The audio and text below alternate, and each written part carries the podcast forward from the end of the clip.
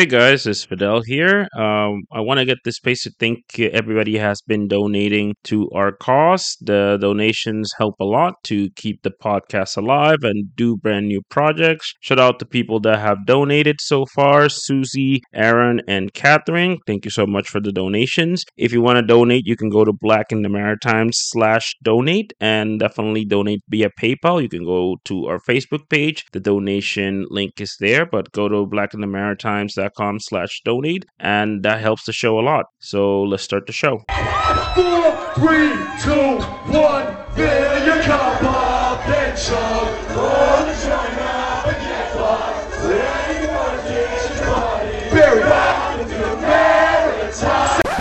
what's up and welcome to another episode of black in the maritime i'm fidel and i'm here with entrepreneur uh, sometimes recording artist as he said backstage uh stephen williams how you doing man Great and yourself. Very, very good. So Stefan is a business owner. He owns a print shop in Halifax, and he is the first black owner of a skating rink. Uh, No, it's the first. I'm not the owner of the skating rink. I just have printed some shirts for the skating rink. Okay, so yeah, there's to, to Yeah. clarify. So we're Yeah, gonna yeah. talk about that in a little bit later on. So to see what the idea and everything comes from. For but before we do that, let let's go back a little bit. How did you grow up? Where did you grow up? Well, I grew up all over the place in Nova Scotia, pretty much. Um, I'm from Upper Hammonds Plains. That's where my family's from. Um, when I was younger, we moved to Dartmouth, but we lived in Halifax. I lived in East Preston. I lived in Spryfield. I lived all over the place. So yeah, mainly Dartmouth though.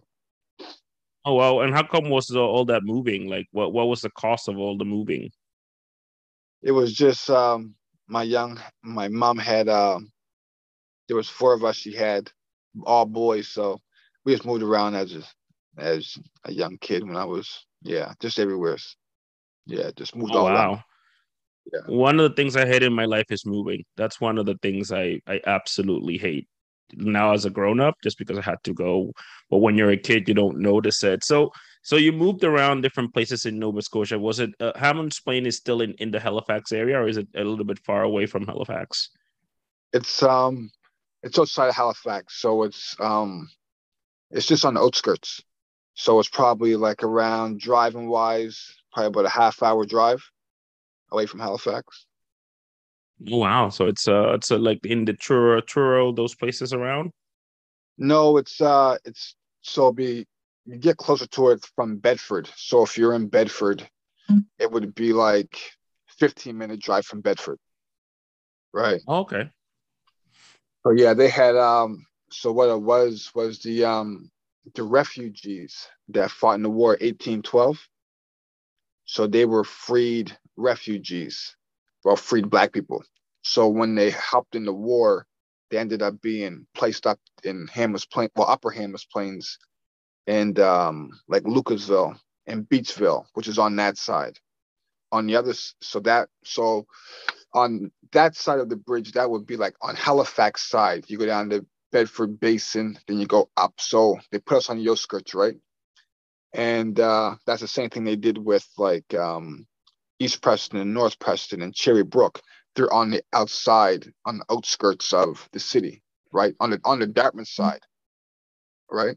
Oh wow. Okay. Okay. Yeah, I, I did read about that. Uh, that well, and it's unfortunate that they got uh, yeah, at that point it was like the low end of the sticks. This was like outside the city, no water, no things, and eventually it evolved. But but uh, it's it's kind of interesting. Like, and you've seen that you know your your history that uh, Halifax is or Nova Scotia is a very has a lot of rich black history. It, it has a lot of rich black history, more uh, than some places in Canada. Even you know you can say Ontario, of course, because it's the biggest place. But when you when you talk about Black Canadian history, Nova Scotia is like uh, one of the main places. So uh, it's kind of it's kind of interested that it doesn't get as noticed as other at other places, but it's kind of cool that that you were able to give me that acknowledgement of, of how was that how how did that came by Yeah, there was a, but there's a lots of different settlements from back then, right? Like, like just starting off in like 17 was like yeah, like 1783. back around then. But even before then, black people were already here, right? There just wasn't that many actual communities. But we've been here like a long time. Like there was uh even like Matthew DaCosta, who was like the first black person. And this was like back in like 1603 when he was here, right? But he came as uh he helped. I think it was with the uh might have been with the French as a translator. Well, he was from Portugal, but yeah, he was a he was a translator, so he knew Yeah. Portuguese, French, and Spanish. Yeah, he knew lots of different languages. Yeah. Yeah, so he did. He definitely got that. So, so you lived in Hamilton Plains till what age, and then when do you move to to Dartmouth? Oh, probably when I was like real young, probably like around three. But then we lived in, we moved to Montreal and then we moved back and moved to Dartmouth and yeah, we just lived all over the place, man. So you lived all over. So you lived all over the place. So where did where did you actually settle? Like settle like in school and things like that. well, the most part Dartmouth, the north end of Dartmouth. Okay, so it's is Dartmouth like because again you you went to Hammond Plains. You were very very little, right? So you when when Right, you're a right. kid, you don't remember you don't remember a whole lot bunch of stuff. But once you're in Dartmouth, you you settle in school, and and how was that like? How was school or how was experience in school? Like Well, childhood experience in general, like how was the childhood, school, friends, things like that. Well, we like I said, we moved around a lot, right? So it was just mainly me and my brother. We always stuck close to each other, right? But he was like two years younger, older than me. But then there was a gap between my older brothers who are like eight, like seven, eight years older than me, right? So it was like that gap in between us, right? So um it was it was rough, man. I grew up in I grew up in pretty much the hood, right? So crime and surrounded by drugs and prostitutes and high Mhm. crime. Yeah, Dartmouth, north end of Dartmouth was uh, it was pretty brutal back in the day, right?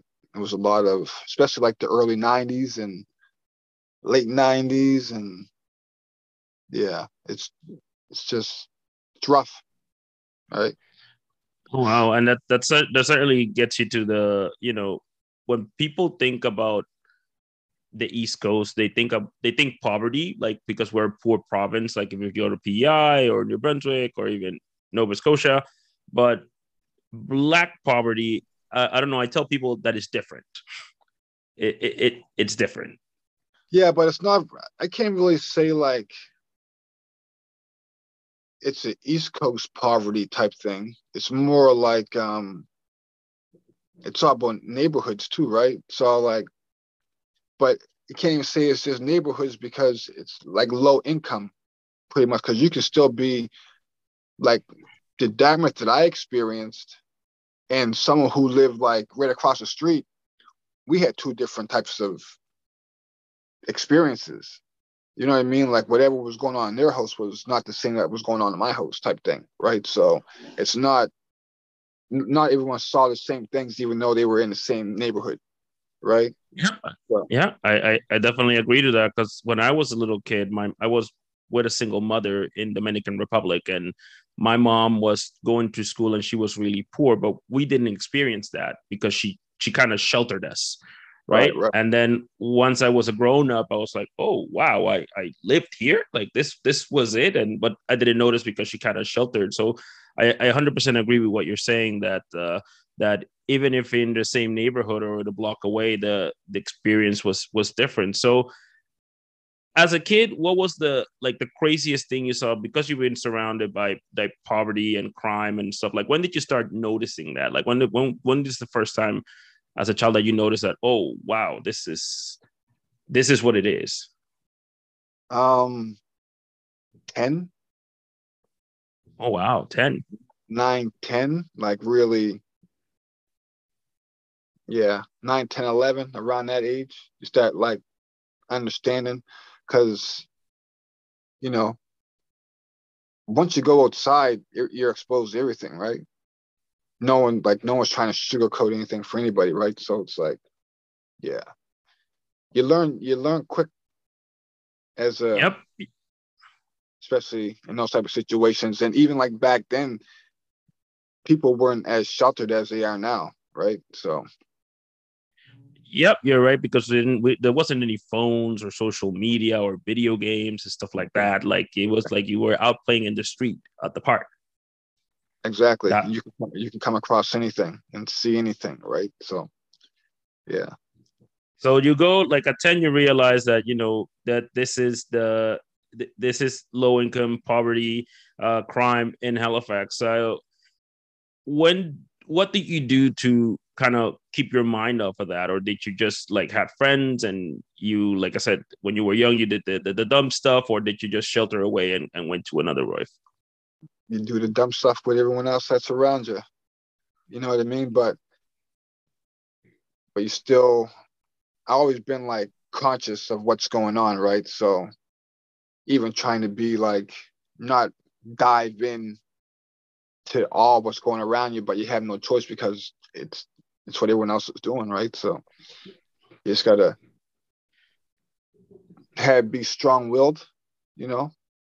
Yeah, you blend in. You, you you have to do what what everybody else is doing, right?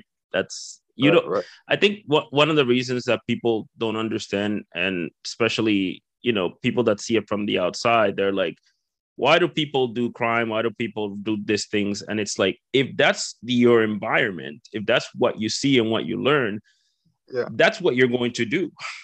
Like, yeah if you, if you don't see anything else or see anything different then and that's what everyone else is doing you just do it because you it's it's normalized right so unless you and, and until you zoom out and look in and see what's really going on then you can be more of aware of how you're going to maneuver right yeah it's just a it's a i think for people it, it's sometimes hard to understand that for some inner city kids crime poverty and things it's just another day. It's Right. just that's it. It's, it's, it's a tuesday. Uh, but when we see it on the news that somebody got killed somebody got stabbed somebody got robbed for people that are on the outside it's shocking. It's like oh my god how could this happen? But for you is wednesday or tuesday. That's it. It's a it's a Right, right. normal day in the neighborhood. But it uh but even like when we were younger it wasn't that much going on like all the like right now it's it's it's horrible like and sad really. There's a lot of murders and killings and stabbings and it's there's there's a lot more recently than what we experienced when we were kids right? Um, wow. there's a lot more guns around than what there was when we were younger.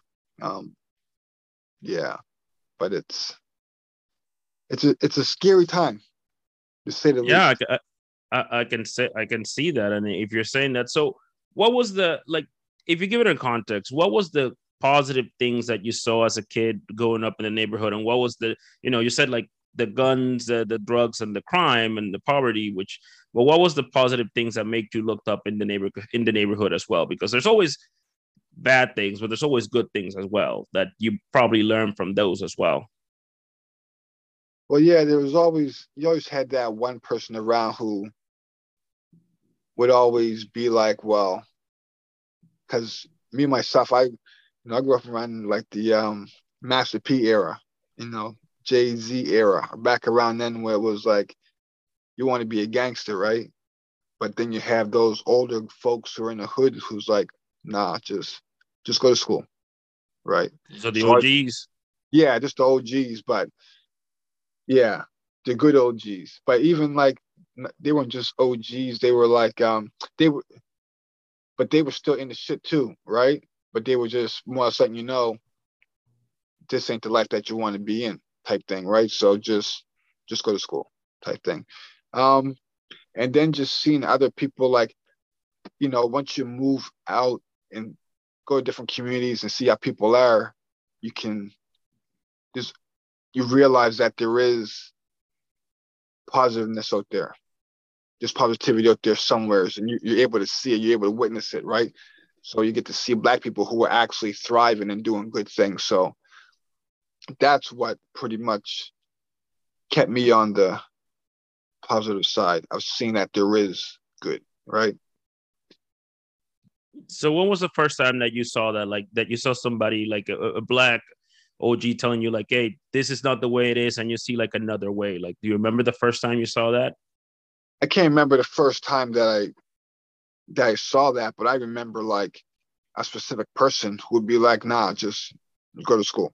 You know what I mean? Stay in school, and yeah, that was pretty much it. To stay in school, but there was, but there was always like other people around who were positive. You know what I mean? Like even like the student support workers at school and things like that, right? You got to see like a glimpse of of hope.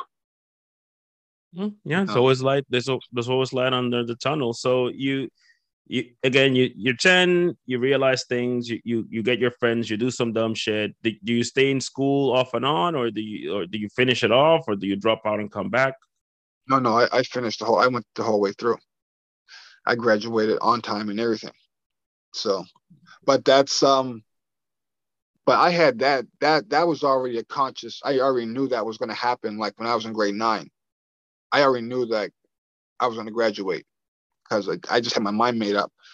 I remember me thinking to myself, well, if I come this far, there's no sense of quitting or dropping out now, right? So, yeah, and especially you, you probably saw friends that, that probably, like I said, if you grew up around that, you probably saw friends that did that, that they just drop off or they just start getting money first and then they just went out and did a whole bunch of stuff. Yeah, or get, you know, addicted to drugs and you know, become addicts and stuff like that too, right? So, yeah. Yeah. So it's a, it's a so how was high school for you? Like high school is a different experience than than when you're little because you're starting to grow up, right? So how was that experience like? Well, I was in Dartmouth for high school, and then halfway through, I went to uh, Charles P. Allen, which is up Hammers Plains. So I moved back with my grandmother when I was I was like 17, 18. So yeah. So I went to CP. So CP and Dartmouth High, they're like completely different atmospheres, right? It's like I always say this is like going from West Philadelphia, Bel Air type thing, right? Really? Yeah, it was it's it was completely different. But you know, it, it was high school, right? It was it was fun, but it was different once I went over there because all my friends were back at Dartmouth High, right? So. So which one was West Philadelphia and which one was Bel Air? Dartmouth High was West Philadelphia. Oh, really? Yeah. Yeah. And then you had and then uh, Charles P. Allen was like one of the most higher, highest academic schools in Nova Scotia. Right? it's Bedford. Bedford got like all the rich kids and stuff like that up there. Oh wow! So so you went to West Philadelphia to Bel Air. So so so how was Bel Air for a bit? Like when you the when you step in there, you're like, whoa! Like what what's happening here? It was different, man. It was just there wasn't many black people, right? It was geez, it's probably like I say at the most out of a thousand kids, 20 black kids, maybe. Wow, in the whole school. Yeah, and there was there wasn't even that many in my grade, right? Yeah, it was it was different, man. So, so comparing to that, like 20 black kids out of a thousand, and how many black kids were in, in Dartmouth, like in, in the other high school? Oh, we was probably like, man, at least a hundred or more out of the, or maybe more than that, but there's probably like around 800 in the 800 people in the school, probably about 150, close to 200 black kids. Oh wow! So that's a big difference. That's a huge yeah. difference. Yeah, especially when you grew up with them too, right? Like from elementary to junior high to high school, right? So. Yeah, and and probably like the way it, it's kind of funny because it's like the way that you talk. You know, you know, black. Some black people say like you talk white. Like that's a that's a thing that happens. That it's like okay, and that doesn't mean that everybody's talking English. Everybody's talking English. It's just a pretty much slangs or mannerisms. So when you grow up with a certain demographic, there are certain things that you do that are normal, and then when you go right. to another demographic, for for you is normal, but for them is like what what the hell is this? Or like yeah, what's yeah. what's happening here? So you probably had struggle with that. Like it, was that one of the struggles or was just something that you you adapted easily? Um i think just because i had like a few of the people who i knew i still hung around with them but then i just ended up hanging with like some white guys though to be honest with you. You know what i mean? Like because there wasn't that many there. So i came across i i end up having like making good friends. And that's the thing. That's when you come across like seeing how they're living and their parents had businesses and stuff like that, right? Then it's like it just gives you a different perspective on on life. Really, because you get to hmm. see, you get to see something different that you weren't always able to see. So it's it's like a it was like it was a blessing in a way, you know what I mean? Because you get to see other how other people live and how you don't just don't have to be so put put limitations on yourself right? Yeah is that where you think you got your entrepreneurial side or was it something early on that you got? Um no i wouldn't say it was that that got me on entrepreneurial. I was i was cutting grass and everything as a kid like you know getting to the money however you can get to the money. Um, but yeah, I don't think that was the, the entrepreneurial. It was just that was just being able to see different things from what I was used to seeing. It just it's just the norm. So you like I said, you're able to zoom out and look in and see what's going on, and then you can notice that what's actually going on around in certain neighborhoods and stuff like that is not really the best way to live right? No no that, that that's that's a fact. I mean it's it's you know i always say and not everybody can afford this but i always say that even even if you can do traveling internally just like I, I encourage people to travel not necessarily overseas or stuff like that but even if you can travel within your own because you see different different things. Like you get out of you, you see how things are differently. So i definitely encourage people to to do that. And and because you said like even if you was within your same in the same province you were able to see like a totally different side right. of, of the city or of, of the province so you graduate high school you you finish it. So are you thinking i'm going to college or are you thinking i'm going to work and, and do my thing? What's what's the thought process at that point actually I just um I just started working. Really. I took some course. It was like uh they paid me to take it. So it was uh like a internship type program. And it was like just a customer service type course, but they paid me to take it. So I took it and then ended up working at uh sales at Staples for years. Then I moved to another sales job and then I left that job and went back to school. And then I got when I got out of school, I went to school for business business management at NSCC. then I took on another job, um, which was um, outreach. So it was like a community educator. So I would go to communities and give like workshops and stuff like that on like healthy relationships and self esteem and all that type of stuff. So and then um yeah, I started the business while I was doing that. So the business started as a side hustle first, like it's it was something that you were doing on the side. Yeah, I ended up taking my bonus and bought my equipment.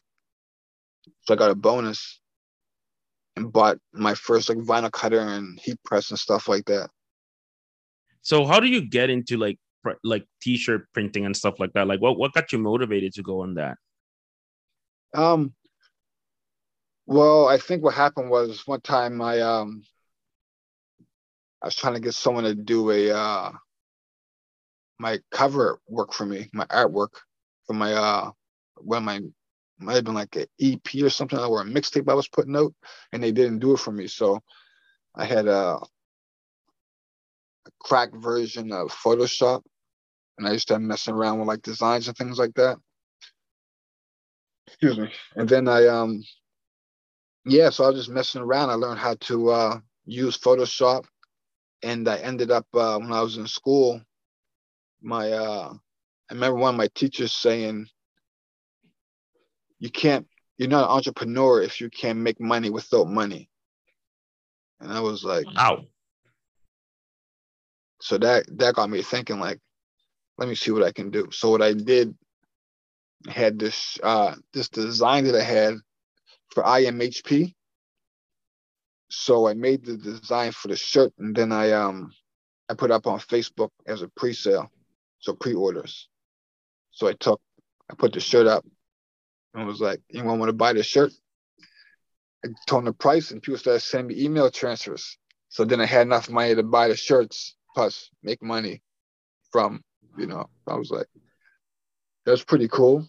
And then uh yeah but I, I always wanted to do it i even had this there was one guy who i was supposed to do it with and then i guess he went ahead and did it himself or was going to do it with somebody else but it never did happen so i just bought my own stuff and been doing it ever since Wow. Shout out to whoever gave you that. Was that a teacher or mentor? Who who who told you that that phrase? That was deep. um it was my teacher it was my uh economics teacher. I can't remember his name but yeah economics teacher. He was like you can't make money. You say you're not a real entrepreneur if you can't make money without money. And i was like well let me see if, Dang. if let me see if this is true. Yeah so i just came out with the design did pre pre-sales. I didn't have no t-shirts i didn't have anything. All i had was the design and I knew the guys who were printing the shirts at the print shop Halifax, and I was like, well, yeah, it's crazy. Wow. And the, do you think like with without that teacher telling you that, would you think you would have started anyways? Yeah, You think so? yeah, and what because year was this? um, this was in 2000. This would have been 2014. Yeah, Okay. yeah, yeah, yeah. And why do you say you would have started it anyways? Like you would have you would have still done it anyways without Yeah, because I knew I was going to, um, you know, because sitting around my friends, they always came out with like, always had these different ideas, and they went always had always had ideas, but no one really took action on these ideas that we came up with, right? So you always talk about, oh, we're going to do this, and how we had this service, and we was going to do that and do this. So then, um, when I was in class one day, and the uh, one of my other teachers asked me um, what I want to do, and I told her I want to have like my own promotions, like promotion product, like T-shirts, get your banners and all this other stuff, right? So then this is what I said in class, and then she ended up sending me to this uh, this event, this conference, and uh, you know, Cora, you know, Cora's breakfast. So it was the event for Cora's breakfast, and she was the one speaking, right? So teacher was like, "Oh, I'll send you there because I know you want to start your own business someday, whatever, right?" So, yeah, I always knew that it's something that I want to do. So, even like, by Wow. even, even before that, there was these other guys who were um around here making shirts, and I want to do something with them, but never never happened. But I always knew I wanted to print shirts. So. Oh, Wow. So you do you do this as a side business, and then it, it becomes a, a full thing. Like it's a, it becomes a, a full fledged business. Right. Uh, what do you think has been the the hardest part to to become what it what it is now? Like, what do you think was the hardest thing to do? Um, taking a chance, the risk. That's what it is. It's really the the hardest thing is getting up every day and, and still doing it, right? Because sometimes you just want to slack off and, you know, but I think it's the main thing you got to do is be cons- consistent, right? So, but I think the hardest thing would be like going at it every day, you know, that's that's the that's the hardest because you want to relax sometimes, right? But um, yeah, that's that would be it. And then just uh, right now I do a lot of it by myself. So I think that's. I gotta start delegating and getting other people in and helping out and stuff like that. Yeah, I, I feel you on that. I feel that, you know, people sometimes look at from the outside when they see a business owner, sometimes they look at, oh, you made it. And it's like, no, no, no, no, no, no. I'm I'm I'm human as well. Just like you right, right. Like get get tired of going to work i get tired of going to work too like like i sometimes i just want to be in bed and not do anything and, and it's the consistency that counts because right. uh, once you have customers they don't care if you're sick or they don't care if you if you don't want to do it they they want their product right they want they want the thing that you you said you delivered to them so and out of all of that i mean what do you think is the most rewarding aspect of it? Um it's uh it's a it's a confidence builder i would say. Um just knowing that you this is this is what you created right? This is you, like you did this. You know what i mean? Like i think that's the uh that's like a proud moment like even like with articles being written and you wanted me to come on here and things like that, right? It's like, well, I'm just printing shirts, man. you know, but it's like, but people look at it like you, but I'm just put one one foot from the other foot. You know what I mean? I'm just just staying at it, just staying consistent, just not giving up on myself, right? just knowing that there, there's a lot more to come right just just keeping the faith you know the faith of a mustard seed man can move mountains so if i can just stay at it and stay consistent and keep that confidence at an all-time high there's a lot more that can happen right yeah that that's right and and i think like you know i i know it's it's something that you said you just do in shirts, but uh, how I see it is is like this. Uh, there's not a whole lot of black people in the Maritimes compared to the to the global scale, to the to the biggest scheme of things. And right. when you see somebody uh, that is doing it, it, it's encouragement for other people because you know I don't know if you know, but you probably do because you've been in situations. that the system is the Canadian system's never made for black people. It was never made for for black people to succeed. It was never made for black people to to advance. In fact, they uh, purposely put you in like in places that there was lower income, lower resources, lower right. they, they didn't want to people be out of there. So when you look at somebody like yourself, or when I look at somebody like yourself, you look at okay, these these are people that are that are trying to say, wait, wait a minute, I'm not I'm not staying where you put me. Right. There's right, no right. way I'm doing that. Like I'm going as far as I can, and I'm going to prove that this is this is achievable, even if the system or whatever circumstances were not made for me to do this. Exactly. And that and that's another th- that is another thing too because even like on, as as a black person in well black person period or even in the Maritimes as well um it's just uh like at a at, at a certain point you don't think that you're you're worthy, right? Because of all the things that you've seen. Like I can like as a kid, like back, you know, thinking when I was like 12 and 13, like I'll never own a business. I'll never be rich or anything like that because that was just my my mindset. That was just that's just how I was conditioned to think because I never saw like especially being in the, the north end of Dartmouth as a little black kid running around with a snot nose and shit like that. Like you never I would never think that. But after you get older and you realize you, you don't put limitations on yourself and you can you can do anything pretty much, right? If you see it, you can touch it, you can get it type thing, right? So someone else has it, it doesn't. There's no way that I can't get it. You know what I mean? Like there's like there's nothing.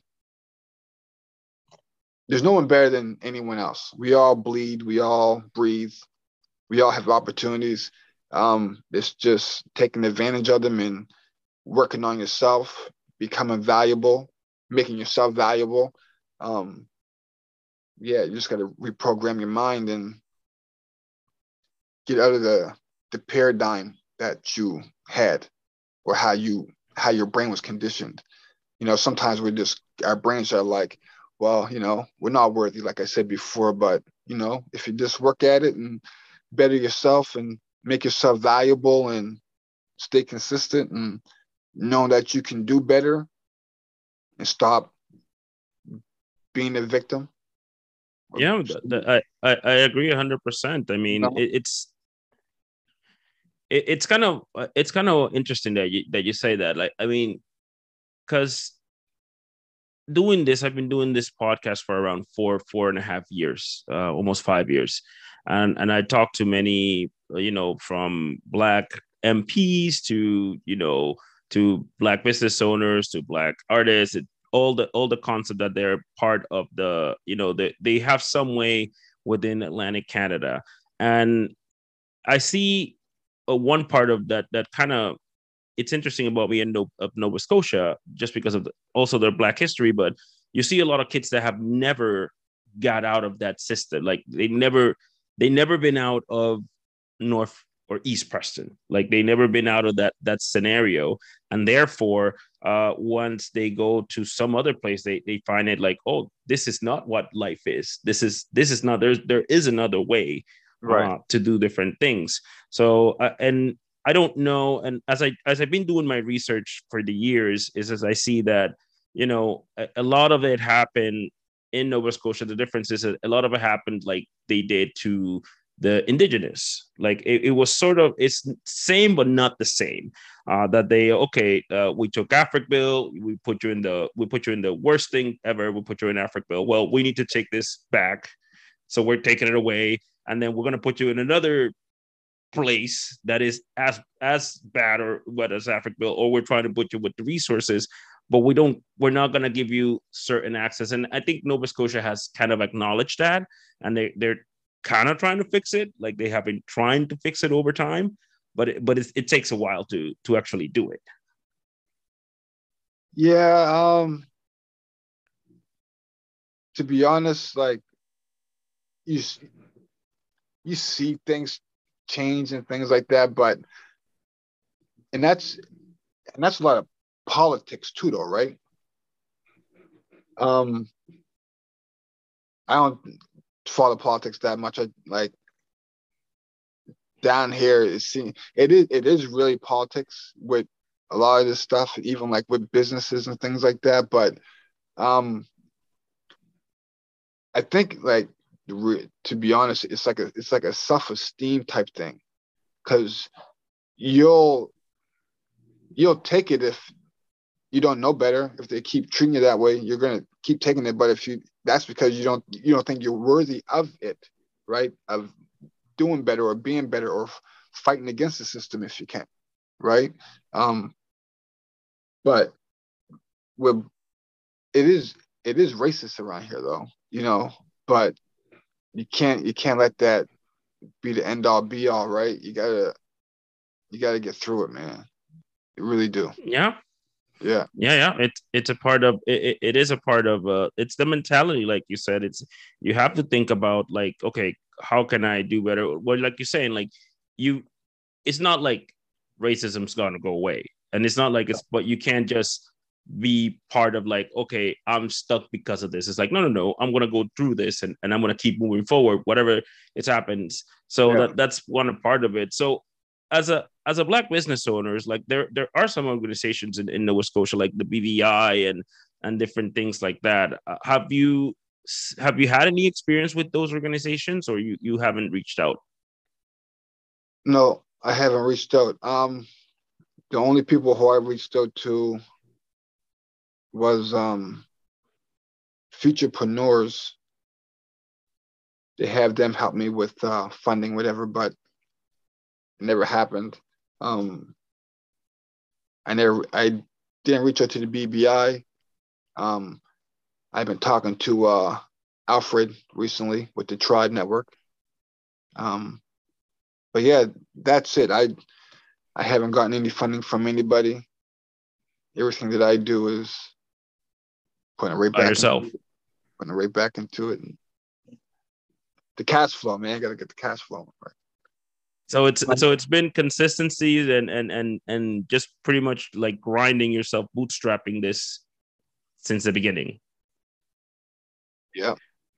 Yeah. Wow, that's amazing. That that is amazing. So, what the uh, tell us a bit about the skating rink because I had it wrong. I, I like what what exactly is the idea of the skating rink and and how is that going to play out?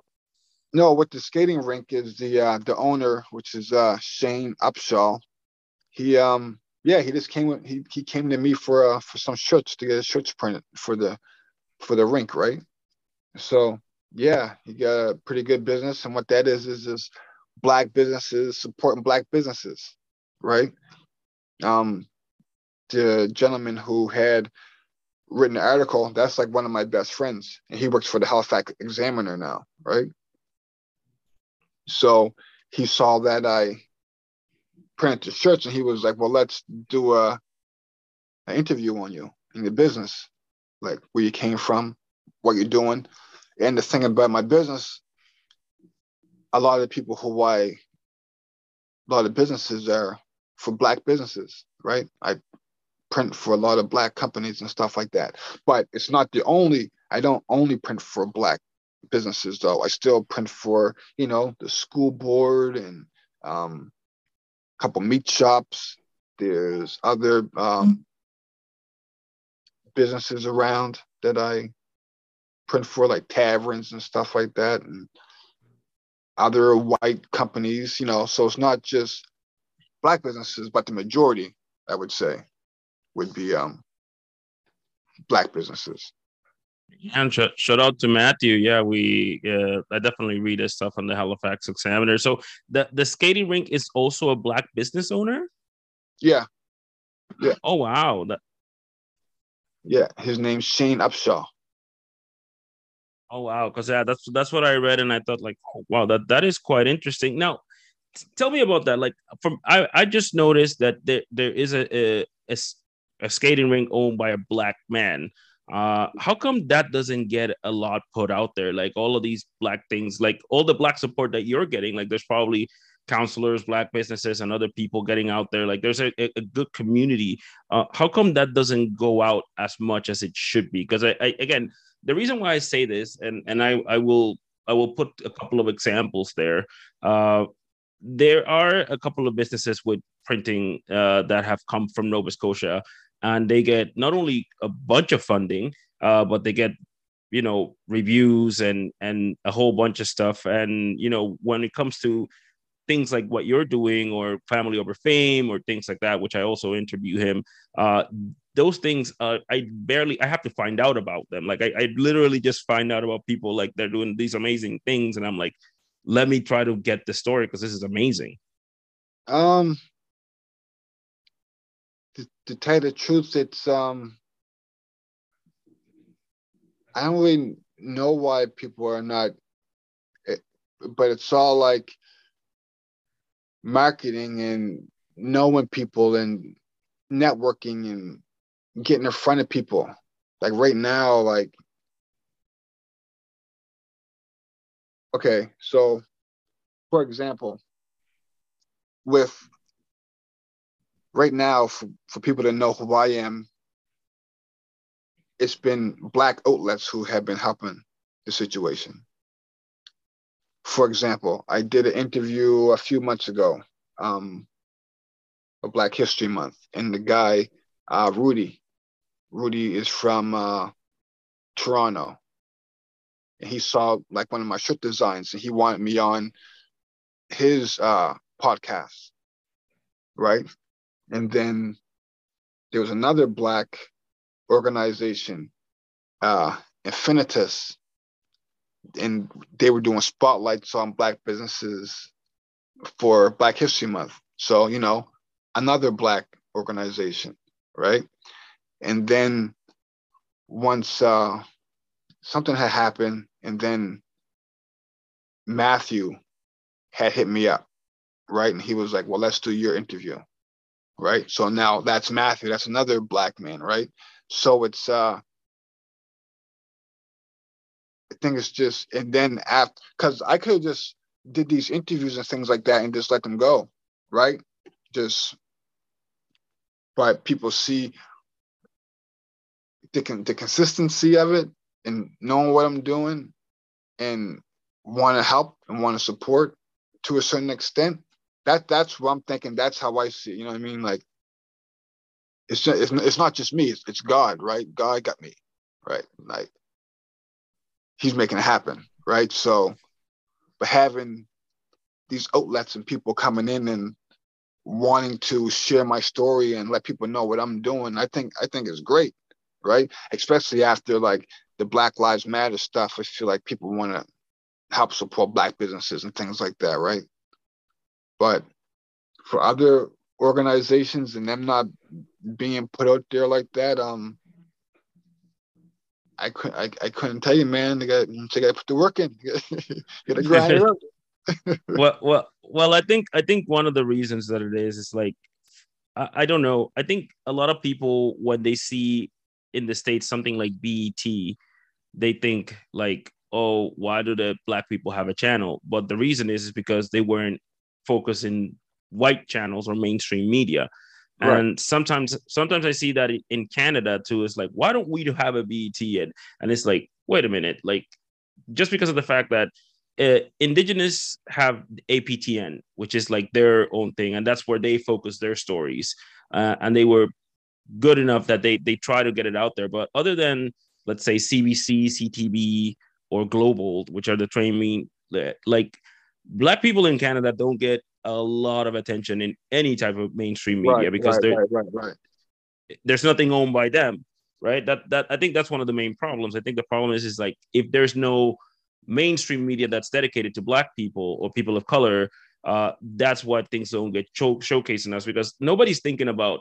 And I, I tell this to people, nobody's thinking about oh, let me help black people. No white person is thinking about that. Maybe some that are related that have some white people like relations, but and that's one. And the other thing is that a black man doesn't look himself as a black man. He just looks himself as a as a regular person. You're like you're not you're not thinking anything about the color of your skin. You're thinking how am I going to do my day, right? But the system where somebody tells you, oh wait, wait a minute, uh, that this is you're you're this you're this category, so that's why we got to put you in here.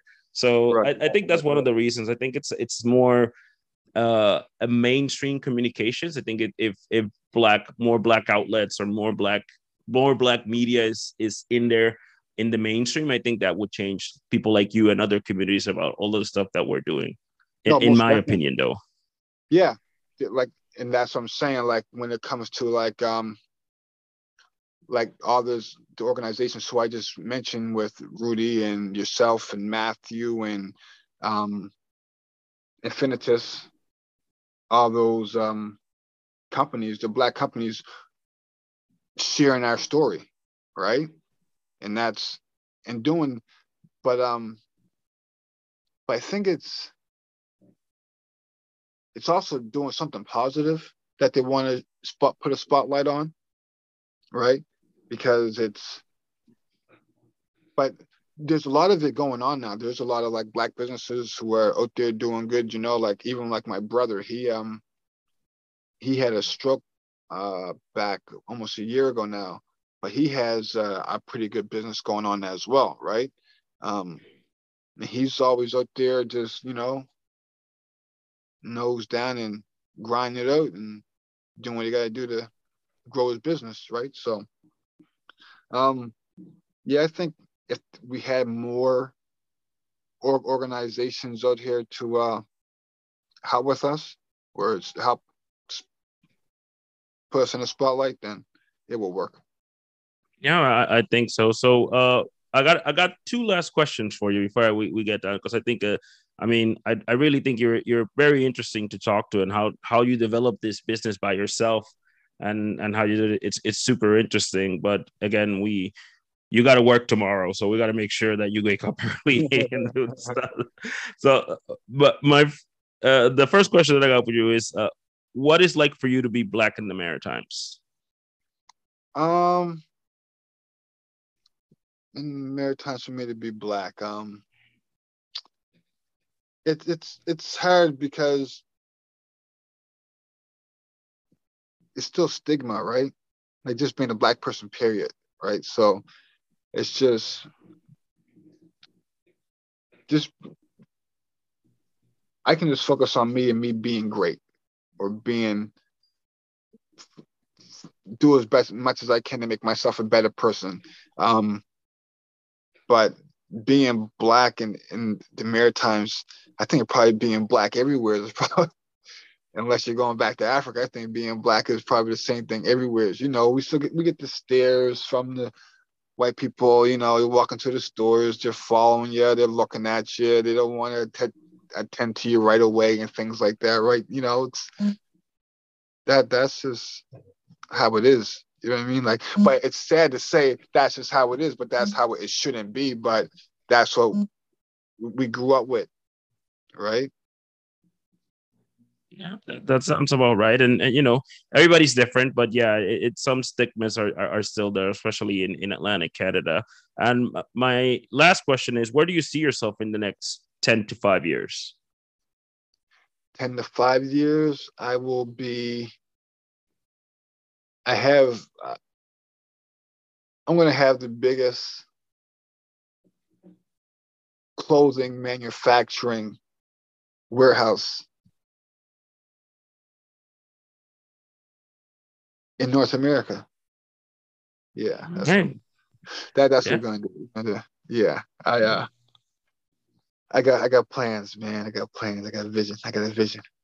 Yeah, so that, that that's, that. And, being the you know better father, husband, and best person, like better person.